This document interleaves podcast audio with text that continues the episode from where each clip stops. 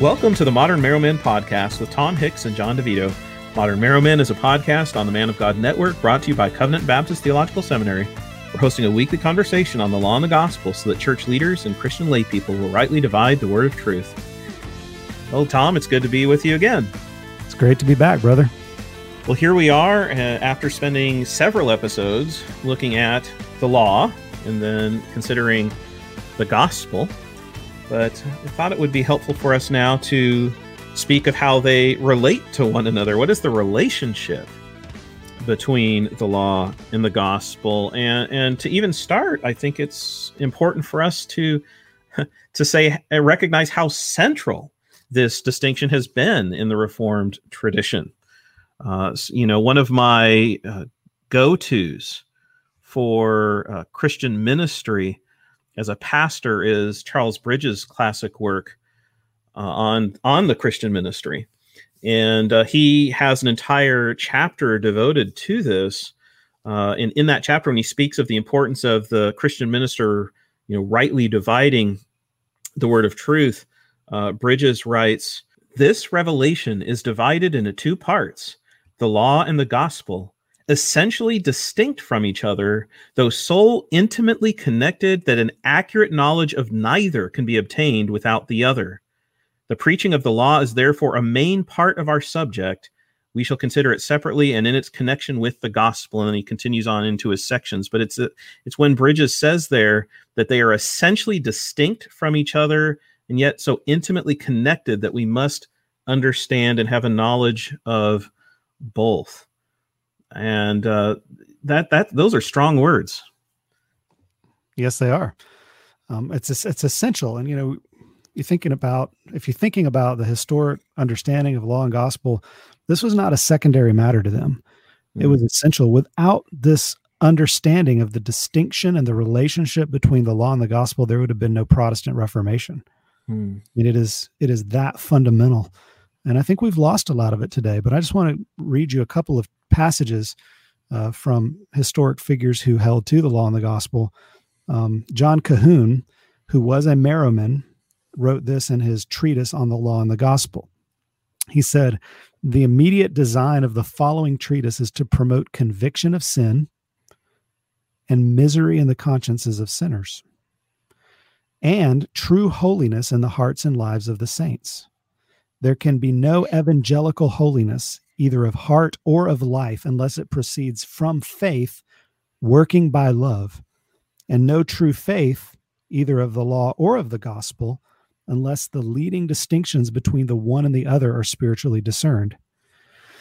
Though in the eternal dispensation of the covenant of grace, the law and the gospel are set before us as one undivided system, yet an immutable line of distinction is drawn between them, so that the works of the law cannot pass over to the gospel as a proper condition of the blessings promised in it, nor can the grace of the gospel pass over to the law as a recompense for the works of men therein prescribed."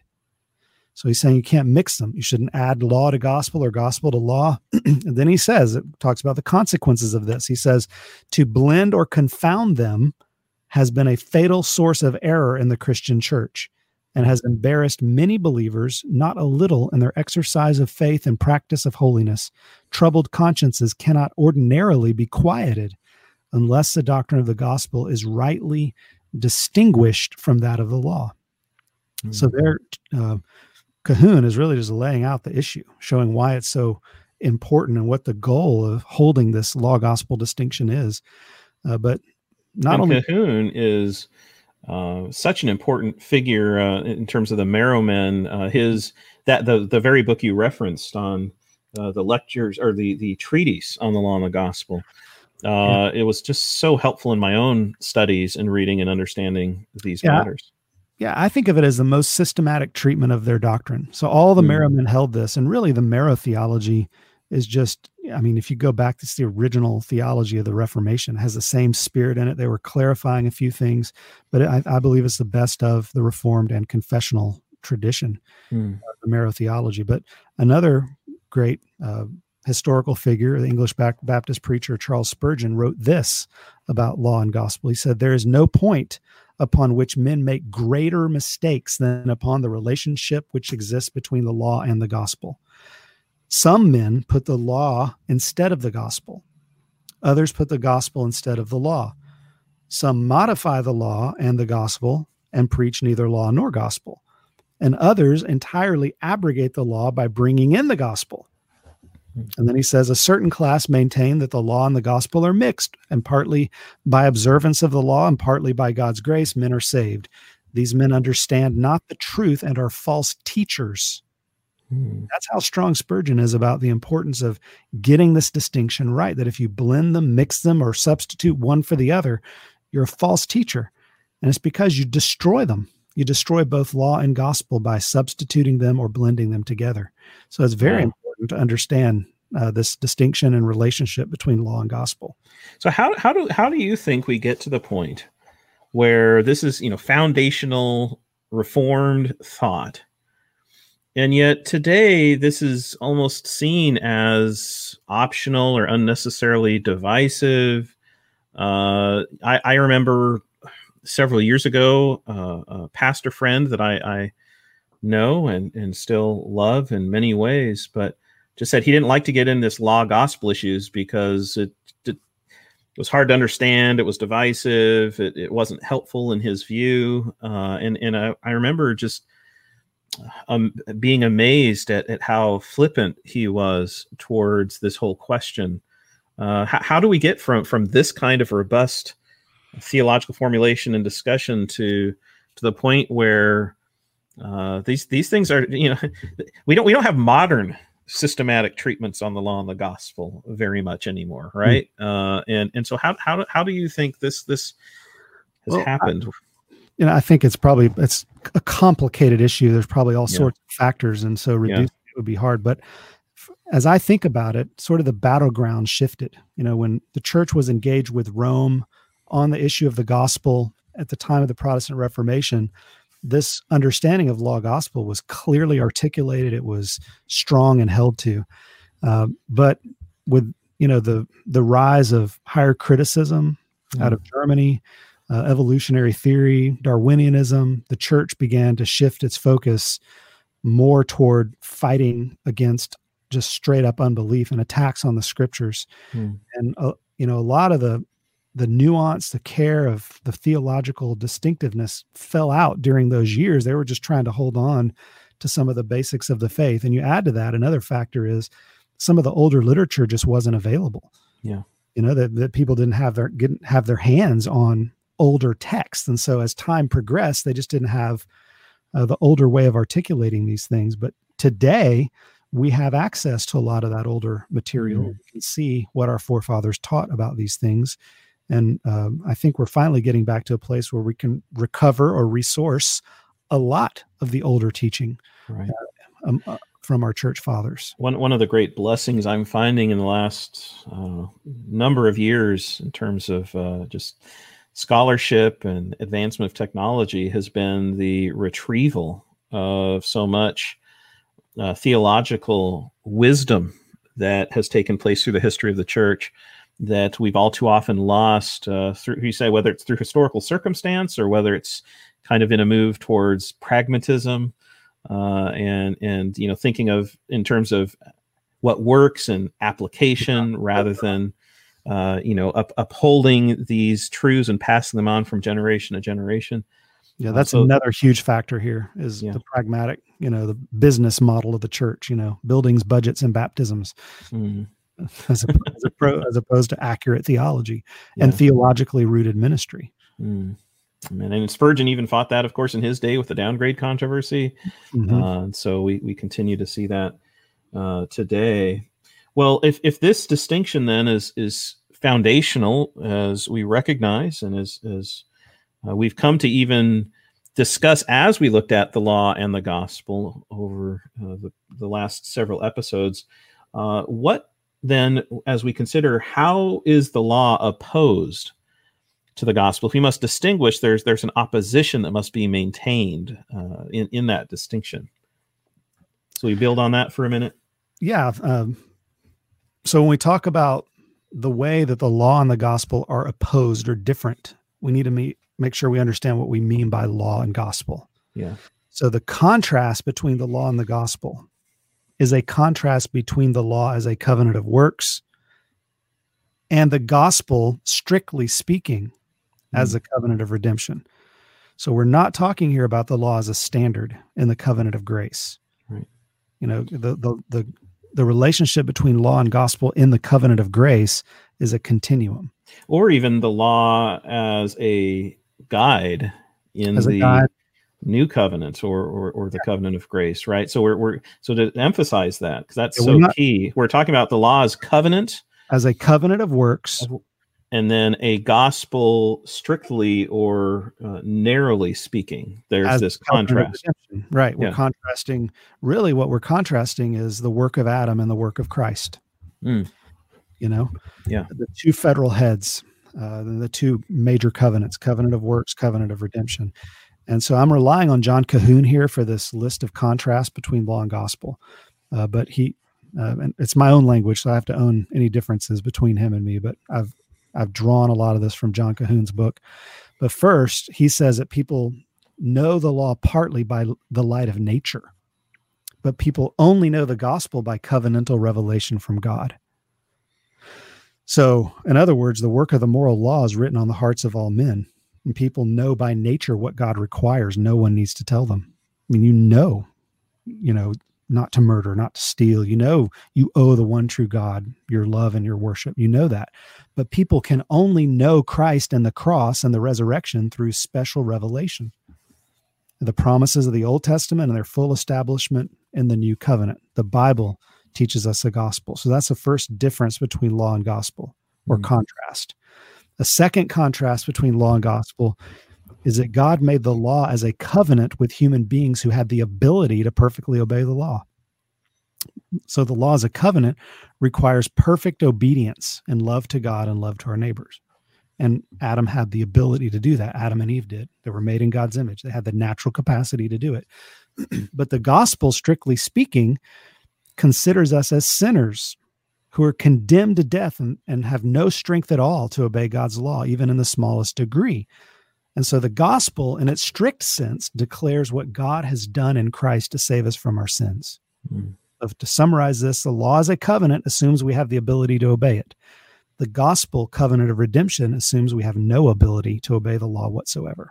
Mm. So that's the second major contrast between law and gospel.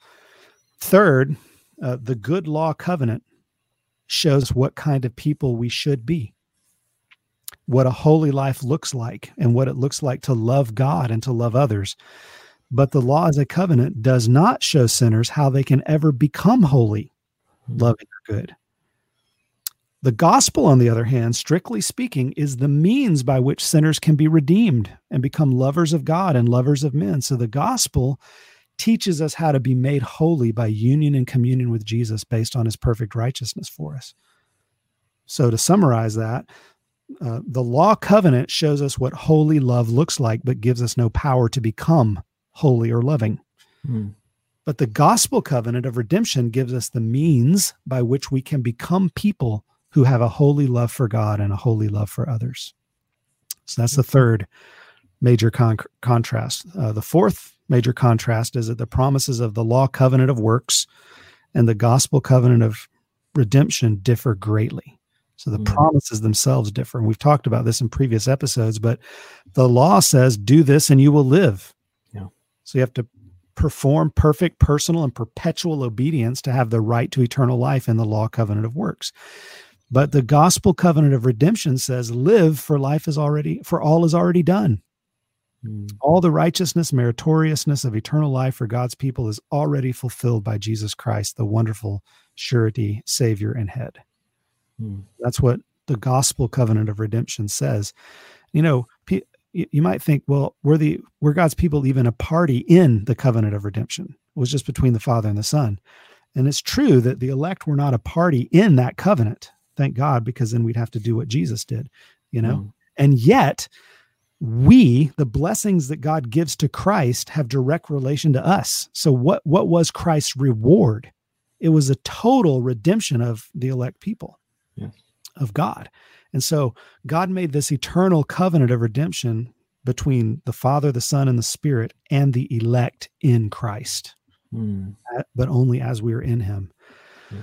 And so to again, some, that, that foundational unity that, that, that comes through the, uh, the union with Christ that we need to right. always, everything, everything comes through uh, the, the, this union we have Amen. Uh, with Christ.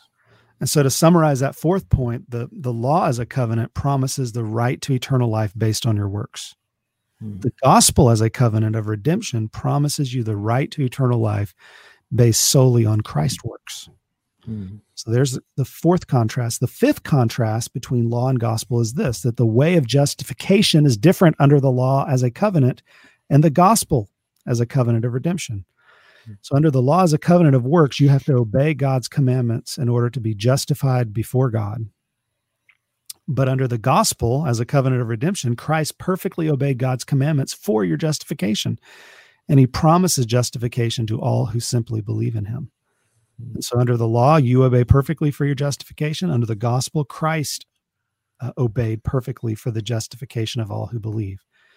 And then there's a sixth contrast, Uh, which is that the condemning power of the law is different from the gospel.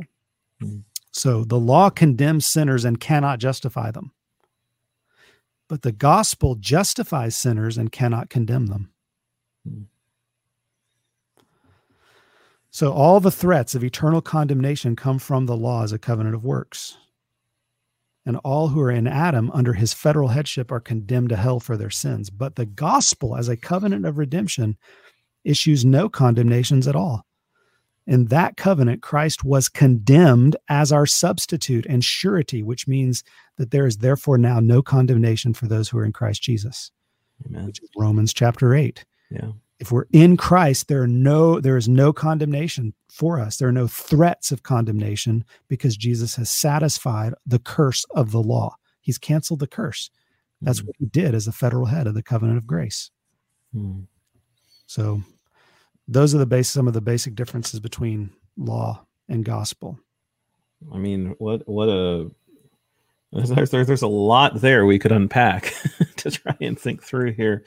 Uh, but, but uh, such an important uh, distinction, uh, really coming down then to uh, the gospel and our uh, salvation uh, that, that Colquhoun there makes Uh, so incredibly clear, uh, and and these two opposite ways of living uh, in Adam uh, mm-hmm. or in Christ, right? Uh, and that's of course is rooted in uh, Romans five and and uh, First Corinthians fifteen and, and many right. other places. Uh, but but again, this th- these are biblical truths that are being formulated and, and systematized and right. organized in, in such a way for us to. to recognize these things and to embrace these truths and, and teach them.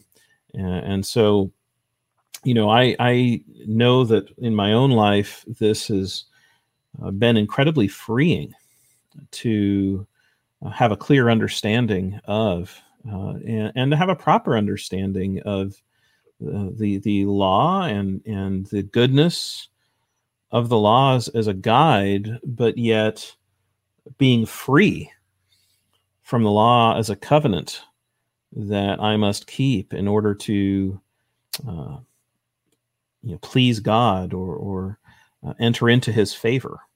Right. Whereas with, with the, the gospel, it's a mere, uh, embracing of Christ, a, a, a resting in his work that, uh, gives me the, the, all of those benefits Amen. that come, uh, that come through the, that, that eternal covenant that God, uh, the Father, God, the, the Son, and God, the Holy Spirit made, uh, and, and, and how much in awe this all leaves me then.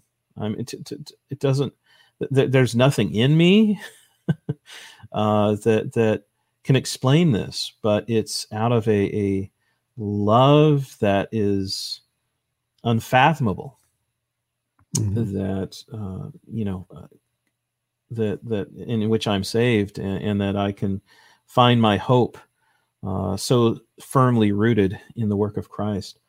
So, and and and maybe building on that, ways that that as this has become clearer to you, it's uh, been helpful in terms of your own life and your own ministry. Yeah, well, I mean, it affects everything. Yeah. Uh, you know, I mean, it affects how you preach. It affects how you minister to your own soul with the Word of God. Mm. Uh, it affects how you think, how you try to grow as a Christian. And, you know, fundamentally, is it, do, am I trying to, to repent, to grow, to become more like Jesus so that God will accept me, mm. forgive me, and give me righteousness? Mm. Or am I repenting? Am I trusting the Lord? Am I trying to grow in love to God and love to others because I'm already accepted, because He's loved me, because He's given me His righteousness? Yeah. You know, and and so it's, you know, it's the love of Christ that controls us, according to Corinthians. You know, the love of Christ constrains us to know the love of God, which is not just a sentiment, but he's, he loved us that He sent His Son to die on the cross for our sins. He's loved us that He's given Himself to us and life eternal to us. He's loved us uh, in every way. And so on the basis of His love then, and of His great grace toward us, then we have strength and power to repent and to grow as Christians and to become more conformed to the likeness of Jesus. And so, you know, it's kind of, you know, if you sin, what, how do you handle yourself when you sin? You can beat yourself over the head for it, and you can say, I need to really get it straight, because if I don't, you know, God's uh, wrath is going to come upon me. And you may not, you may know a better theology than to say that, but sometimes, even if we have the right theology, that we would never say that out loud, in our hearts and in our minds, secretly, we're thinking that God is opposed to us. Yeah. Unless we can do the, enough right things to be in His good graces. Hmm. Uh, but the gospel says, no, that you're accepted because of Jesus fully. And on the hmm. basis of His free and full acceptance, you actually have strength then uh, to grow. It doesn't make you sluggish to know how much God loves you. It's not what the Bible teaches. Hmm. It doesn't make you sluggish to understand uh, the fullness of what Christ accomplished in His work and His death and His resurrection. Uh, instead, that's what gives us strength to go on. Amen. Amen. Well, you know, as we uh, consider these things, I want to encourage people to uh, get a copy of uh, Colquhoun. Now, uh, it, it might take you a little bit because it's not pronounced as it's spelled, or at least not uh, as I see it spelled. So uh, to be clear, uh, John Colquhoun, his last name is C O L Q U H O U N, uh, Colquhoun. And, uh, but, but, uh, a book we, we failed to mention when we talked about uh, repentance, his book on repentance is well worth, uh, reading and, and rereading and, and, and understanding about uh, some of the things that we've previously discussed. But again, his, uh, book, A Treatise on the Law and the Gospel. Uh, if you can find a copy of that, it is worth its weight in gold. Uh, and, and it's been such a helpful work for my own soul and to benefit my own ministry. And I just want to jump in and add a couple yeah. others, because we've talked yeah. a lot about these covenants. Some yeah. people are wondering, what's the biblical foundation for all that, and where are they yeah. getting this? So they're just reading it into the Bible. Well, Richard Barcellos has written, I think, the best book today on the covenant of works. It's Getting hmm. the Garden Right. So if you're curious about the exegetical foundation for the covenant of works, get that book. I think it's very solid in there. So Getting the Garden Right by Richard Barcellos. Also, J V Fesco has a book on the covenant of redemption, which hmm. is very good. And so I, I recommend getting that book. And uh, he's got all the exegetical foundation for the covenant of redemption there. Yeah, you're going to lot. You're going to hear a lot of uh, book uh, book recommendations from us. And uh, but we're a people who read other books so we can understand uh, God's book uh, more fully. And these are helpful resources that we'd encourage you to check out. I want to thank you for listening to the Modern Marrow Men podcast on the Man of God Network, brought to you by Covenant Baptist Theological Seminary. If you'd like to know more about C B T S, please visit us online at c b t seminary dot org. That's c b t seminary dot org.